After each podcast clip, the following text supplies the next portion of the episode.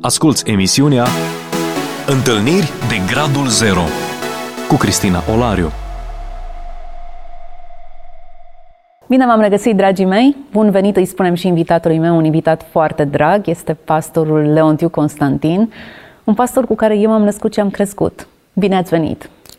Bine v-am găsit și mă bucur că și la vârsta mea mai pot sluji și nu numai pentru biserică, ci și pentru cei care ne vor asculta această emisiune. La 97 de ani, încă predicați, încă vorbiți, încă lucrați, încă aveți grijă de albine și de turma lui Dumnezeu. Așa este și dacă Dumnezeu a binevoit cu mine și mi-a dat harul ca să trăiesc până în momentul de față, mi-am dorit ca din tinerețe până la momentul în care mă va chema Bunul Dumnezeu să slujesc Domnului în folosul mântuirii semenilor mei.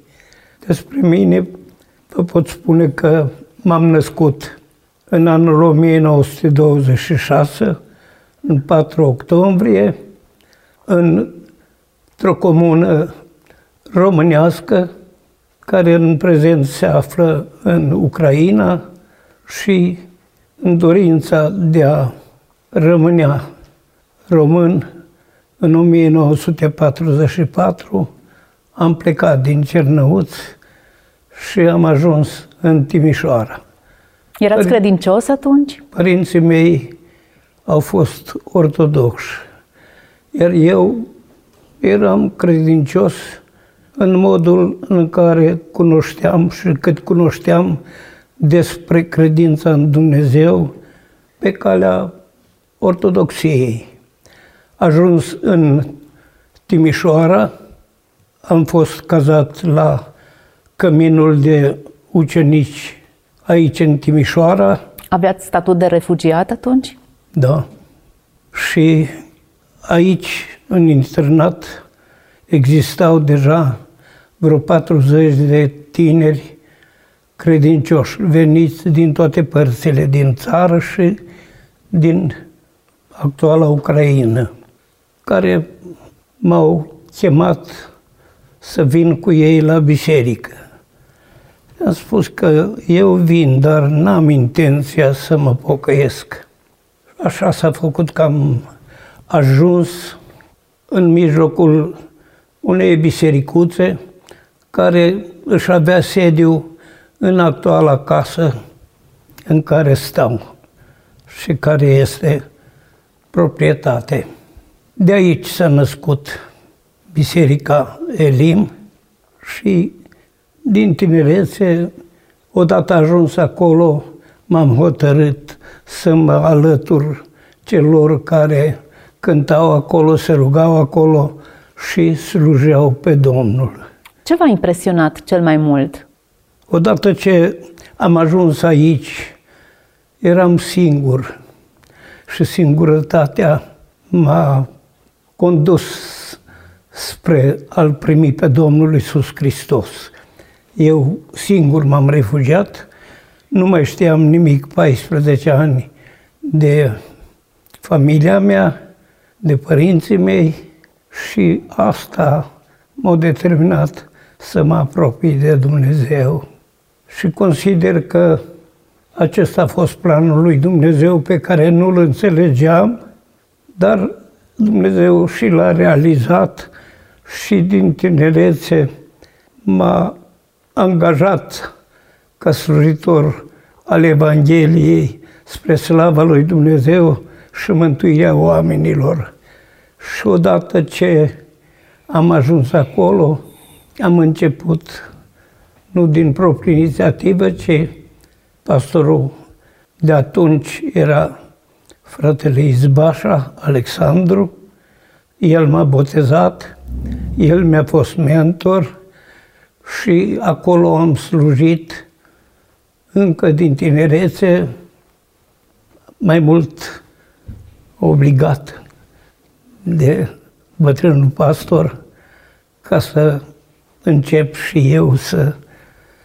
Ce fel de om era? Era un om aspru? Era un om blând? Nu, nu era un om aspru deloc. Sunt curioasă cum au fost mentorii dumneavoastră. Pastorul Izbas Alexandru a fost un om de la țară, dar înzestrat cu calități de la Dumnezeu pentru lucrarea și cu tinerii. Și a știut bine cum să se comporte, cum să ne vorbească. Glasul lui era un glas blând și atrăgător. Și așa, hotărârea mea a fost categorică de a-L urma pe Domnul până la sfârșitul vieții mele. Nu cunosc care va fi El, dar știu că la capătul acestei vieți vremelnice voi dobândi viața veșnică împreună cu Domnul Isus. Cel mai important lucru. Așa am considerat și eu. A urmat ani de slujire într-o perioadă deloc ușoară, perioada comunistă. Da. Vorbiți-ne de felul în care l-ați experimentat pe Dumnezeu în acea perioadă, cu restricții, cu urmărire din partea securității. Știți, noi 70 de membri din cartierul Ronaț, acolo unde locuiam și acolo unde era și bisericuța, am hotărât datorită dorinței noastre, la inițiativa mea și a fratelui Codreanu, să deschidem o casă de rugăciune în cartierul Ronaț. Și nu se putea altfel, frații care aveau această drept, acest drept să ne dea autorizație, ne-au spus nu putem să vă dăm autorizație pentru că sunteți la o altă biserică. Mutați-vă provizoriul la noi și vă dăm autorizație și când veți avea autorizație, vă veți muta unde hotărâți. Am făcut lucrul acesta și am fost mulți, pentru că toți am dorit ca să avem în cartier biserică. Slavă Domnului că în prezent există biserică în cartier și nu-i, nu departe de casa mea. Odată mutându-ne s-a trăgânat puțin aprobarea autorizației noastre și în acest timp frații bătrâni de la Biserica Pentecostală numărul 1, că așa era, s-au purtat cu noi absolut creștinește și ne-au determinat să rămânem acolo. Și eram mulți tineri. Am rămas și de îndată ce ne-am mutat noi, nu mai exista loc pe strada Renașterii, unde era bisericuța, și am căutat și am găsit pe strada Timocului. Acolo am stat și am slujit Domnului și oamenilor 20 de ani. După 20 de ani... Erați păstor atunci? În 1964 am fost ordinat ca păstor cu titlul de diaconat pentru că în vremea aceea nu se ordina păstori așa de ușor. și cu acest titlu am slujit și slujesc încă toate cele ce trebuie slujite de un păstor. Am ajuns de grabă după ordinarea mea în Consiliul Bisericesc și acolo am slujit 29 de ani, împreună cu pastorul și fratele meu, Bocheanu.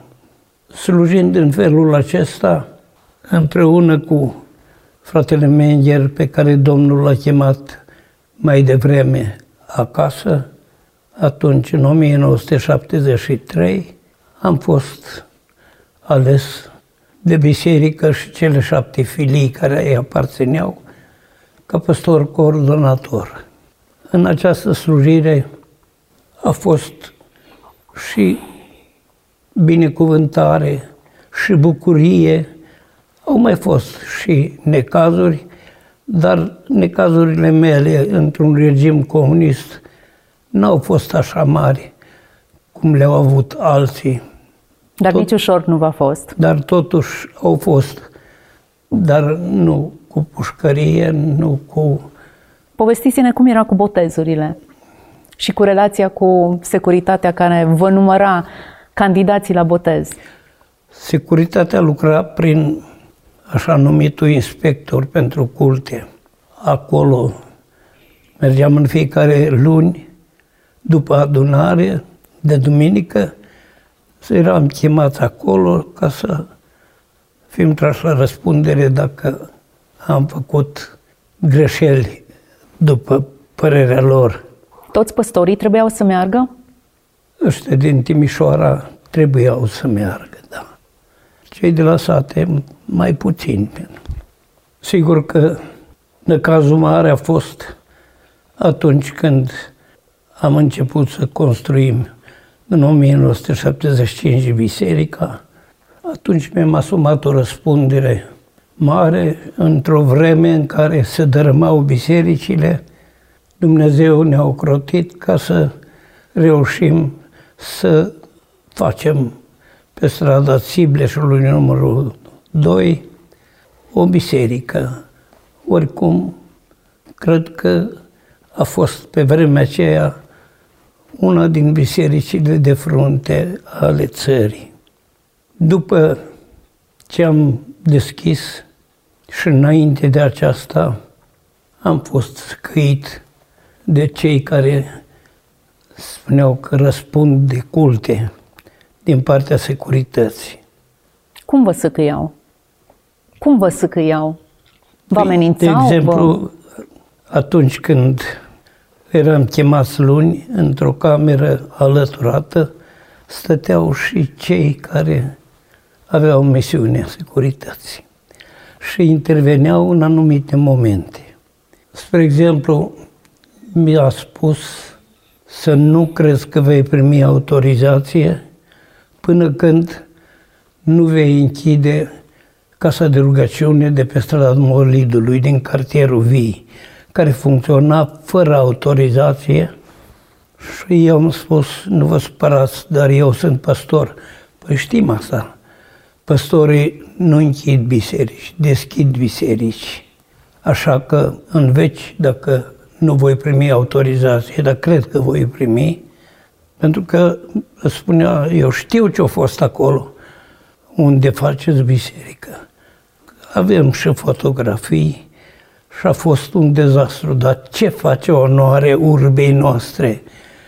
Ce intenționez să fac eu sau ce a fost acolo? Garduri cu scânduri putrede, asta era... Nu, nu, e bine, dar eu nu mă vă spun care va fi situația. Pe lângă asta, zice, știa, am mers odată la, la locul, locașul nou care trebuia să-l prefacem și am spus, fraților, trebuie să facem tot ce trebuie făcut pe din afară, să intrăm și cu materialele în curte, apoi în curte să lucrăm mai liniștiți și chiar și pe timp de iarnă. Și cineva i-a spus lucrul ăsta. Crezi că nu știm că ai spus că să strângeți mai întâi pe din afară? Am spus, cred că am spus bine ce am spus. Asta a fost o singură casă. Am fost chemat atunci când a, a mers tinerii cu Colinda. Eu am promovat ca pastor județean atunci. Au venit frații de la București și am fost pentru județul Timiș și Caraș, pastor județean și răspundeam de treburile acestea despre toți tinerii din bisericile din Timișoara. Atunci erau trei, nu erau mai multe. Și au spus că a fost huliganism. Eu, de firea mea, eram cam îndrăzneț în felul acesta și am spus cine a fost și a făcut huliganism. Tinerii noștri care s-au dus să colinde după obiceiurile strămoșești la casele credincioșilor sau cei care au invadat locul cu mașini, cu lanterne, cu bastoane, ca să-i oprească pe tineri și să-i amenințe ca să vină să plătească amenda. Poate că am fost mai îndrăzneț, dar asta a fost situația. Tot la fel am avut și când a fost pastorul Bilegrim, a venit aici, dinainte am fost chemați cei șapte reprezentanți a cultelor împreună cu secretarul județului și am trebuit să participăm la scara avionelor, ca, avionului ca să-l primim. Asta era un lucru mai greu. Dar așa au hotărât. Dar înainte de asta ne-a spus că la catedrală va fi o singură predică și că nu va fi nevoie de microfoane, pentru că și la Paște au fost sărbătoare și au fost mulți care au înconjurat biserica și n-a fost vorba de microfoane. Eu am îndrăznit și am spus, eu cred că ar fi bine să fie microfoane, pentru că și cei care vor fi afară să audă. Nu, nu, nu. Asta a produs atunci afară, în biserică, se părea că toate sunt bune. Dar echipa lui Pilgrim puneau microfoanele, alții le, le tăiau. Și atunci populația care era afară, de la catedrală până la operă și în parcul din spate, da, da, da, sunteți vinovați, baptiști și pentecostale, pentru că ați mobilizat atâta lume. Am spus, domnilor, noi suntem în total creștini nou testamentali, în jur de 25 de mii. Credeți că noi am adunat 60 de mii? Atâți au fost? 60 de mii? Da. Pentru cei care nu știți, în perioada comunistă, în plină perioadă comunistă, anii 80, celebrul evanghelist Billy Graham a primit aprobarea să vină în România, în Timișoara, să predice Evanghelia la Catedrala uh, Mitropolitană din Timișoara. Mii de persoane s-au adunat. Eu am fost acolo. Nu mi-amintesc predica, dar mi-amintesc mulțimea. Eu am apărut atunci, înainte cu puțin de a sosi Billy Graham. Preoții care organizau acolo au ieșit în calea mea, a spus domnule Leontiu, lăsați mașina, noi o ducem pentru că trebuie să fiți prezent acum când vine Billy Graham. Și au luat mașina mea și au parcat-o undeva și am fost înăuntru. Înăuntru nu se vedea nimic, dar afară erau valuri și oamenii se legănau așa cum se leagănă grâul la bătaia vântului și strigau, vrem microfoane, vrem microfoane. Da, și ați început să cântați imnul Americii. Am spus, cântarea a fost o cântare a negrilor. Iisus, viața noastră, noi pe tine te mărim. Și am spus, nu e niciun imn. E o cântare a negrilor pe care au preluat-o și bine au făcut cei care au început, pentru că de la cei de pe scările catedralei care au început, s-a extins cântarea în tot, până la operă, până roată peste tot. Cânta toată lumea. Așa că nu ne învinuiți pe noi. Fratele Trif era mai tăcut. Eu trebuia să eram și mai tânăr. Trebuia nu v-a fost să spun... teamă? Nu v-a fost teamă? Nu v-ați lăsat intimidat? Nu m-am lăsat intimidat.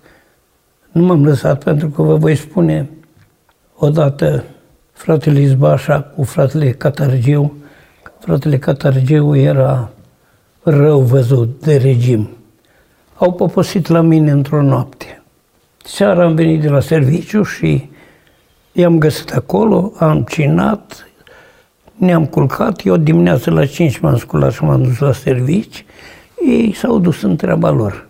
Dar pe la ora 10 la serviciu la mine a venit un colonel Mama lui a fost membru la noi în biserică și a murit și am ținut în mormântarea și la cortegiu el a mers în haine de ofițer în urma sicriului. Și el a avut sarcina, dar el era nevinovat în toată privința asta. A avut sarcina să vină și mi-a spus, domnule Ontiuc, nu vă supărați pe mine, am ordin să vă duc la inspectoratul de securitate. Și m-a luat din magazin unde lucram și m-a dus.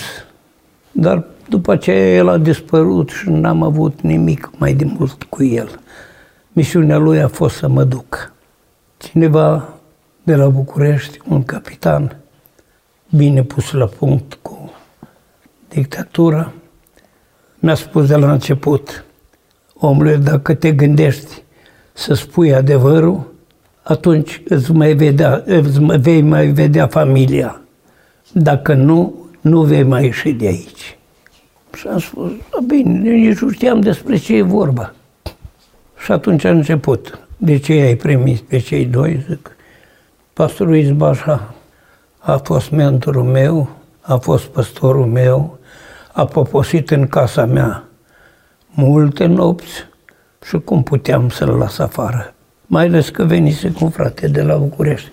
Da, da, ți-au spus ce planuri au. Nu, despre ce planuri vorbiți? Că vor să răstoarne conducerea cultului. Era o Minciuni. metodă.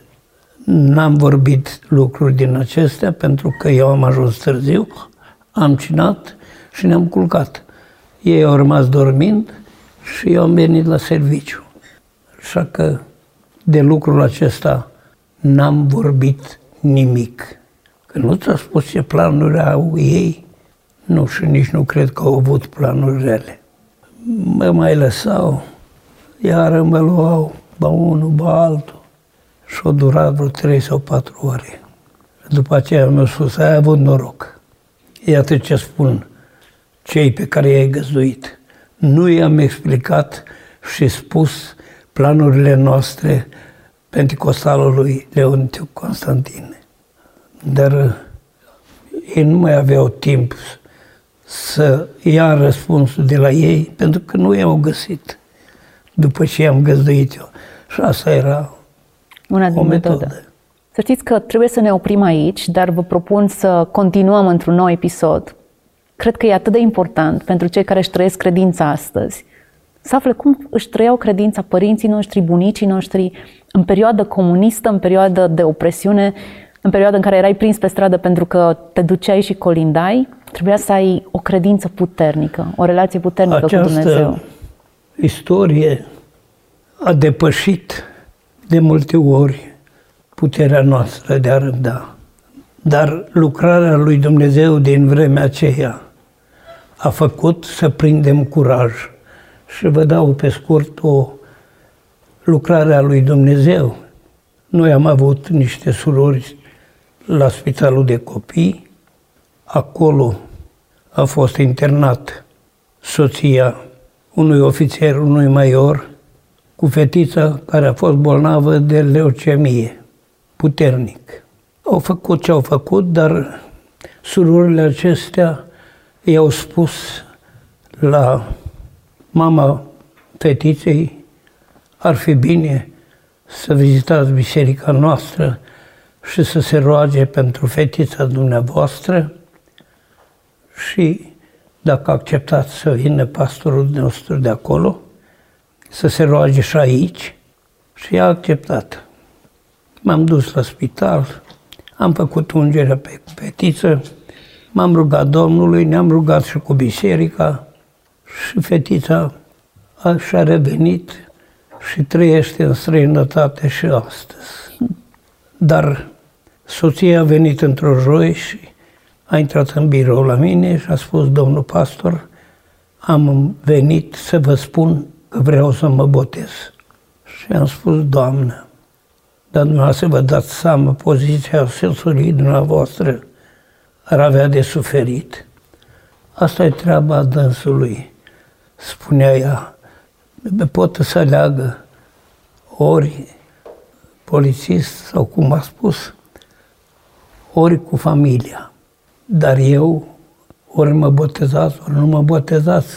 Eu trebuie să mă botez, pentru că eu recunosc că vindecarea fetiței mele a fost doar de la Dumnezeu. Și acesta a fost adevărul. N-am avut un merit, am făcut ceea ce spune cuvântul lui Dumnezeu, dar Domnul a vindecat-o. Apoi s-a întâmplat că au avut de suferit mult.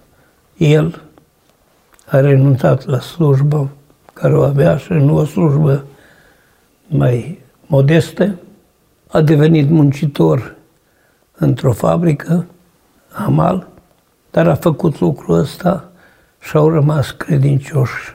El a trecut din viață, iar de ea nu mai știm nimic pentru că a plecat în străinătate. Una din multe Continuăm lucrări. aceste lucrări și vreau să le păstrați da. și în episodul următor să le spunem uh, celor care ne-au urmărit. Sper din toată inima să urmăriți episodul următor. Uh, vă mulțumesc că ne-ați urmărit și Dumnezeu să vă vorbească în continuare. Toate cele bune! Ați ascultat emisiunea Întâlniri de Gradul Zero cu Cristina Olariu.